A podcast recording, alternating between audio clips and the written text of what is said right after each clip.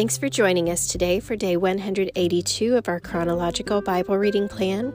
Today we're going to be jumping to the book of Obadiah and we're also going to read a couple of Psalms. We'll read Psalm 82 and Psalm 83. And first we'll get started with the book of Obadiah. The author's name here it says is Obadiah, which means servant or worshiper of the Lord. So let's get started with Obadiah. The vision of Obadiah. This is what the sovereign Lord says about Edom. We have heard a message from the Lord. An envoy was sent to the nations to say, Rise and let us go against her for battle. See, I will make you small among the nations. You will be utterly despised. The pride of your heart has deceived you, you who live in the clefts of the rocks and make your home on the heights. You who say to yourself, Who can bring me down to the ground? Though you soar like the eagle and make your nest among the stars, from there I will bring you down, declares the Lord. If thieves came to you, if robbers in the night, oh, what a disaster awaits you! Would they not steal only as much as they wanted? If grape pickers came to you, would they not leave a few grapes? But how Esau will be ransacked, his hidden treasures pillaged. All your allies will force you to the border. Your friends will deceive and overpower you. Those who eat your bread will set a trap for you, but you will not detect it. In that day, declares the Lord, will I not destroy the wise men of Edom, men of understanding in the mountains of Esau? Your warriors, O Teman, will be terrified, and everyone in Esau's mountains will be cut down in the slaughter. Because of the violence against your brother Jacob, you will be covered with shame. You will be destroyed forever.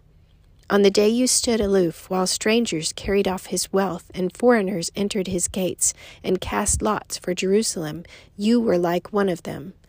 You should not look down on your brother in the day of his misfortune, nor rejoice or, over the people of Judah in the day of their destruction, nor boast so much in the day of their trouble.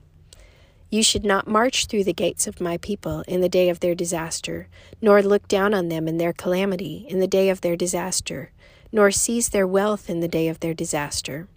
You should not wait at the crossroads to cut down their fugitives, nor hand over their survivors in the day of their trouble. The day of the Lord is near for all nations. As you have done, it will be done to you. Your deeds will return upon your own head. Just as you drank on my holy hill, so all the nations will drink continually. They will drink and drink and be as if they had never been. But on Mount Zion will be deliverance. It will be holy, and the house of Jacob will possess its inheritance. The house of Jacob will be a fire, and the house of Joseph a flame.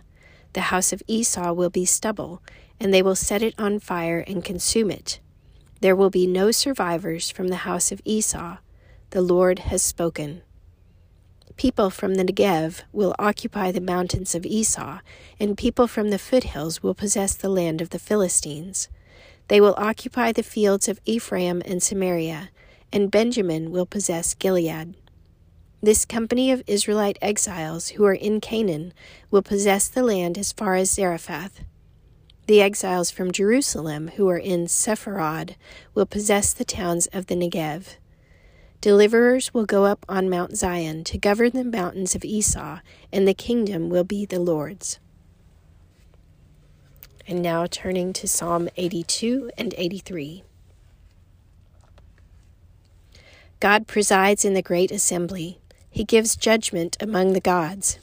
How long will you defend the unjust and show partiality to the wicked? Defend the cause of the weak and fatherless. Maintain the rights of the poor and oppressed. Rescue the weak and needy. Deliver them from the hand of the wicked. They know nothing, they understand nothing, they walk about in darkness. All the foundations of the earth are shaken. I said, You are gods, you are all sons of the Most High. But you will die like mere men, you will fall like every other ruler. Rise up, O God, judge the earth, for all the nations are your inheritance. O God, do not keep silent. Be not quiet, O God, be not still. See how your enemies are astir, how your foes rear their heads.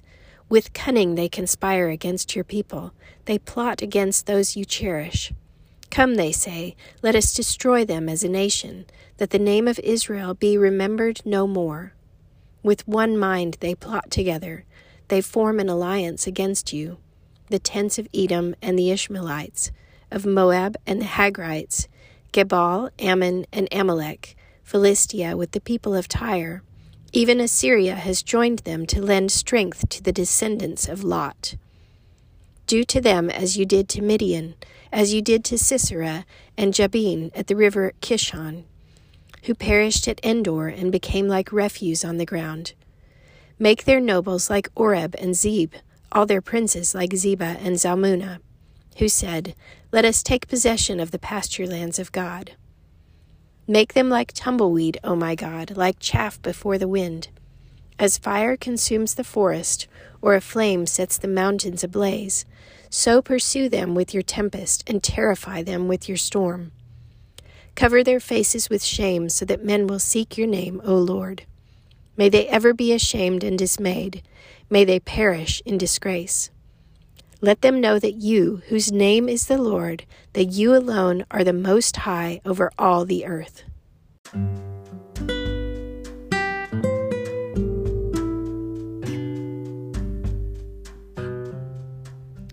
Well, my prayer is the same as here at the end of Psalm 83 that everyone would know that God, whose name is the Lord, that He alone is the Most High over all the earth. Thanks for listening. Have a great day.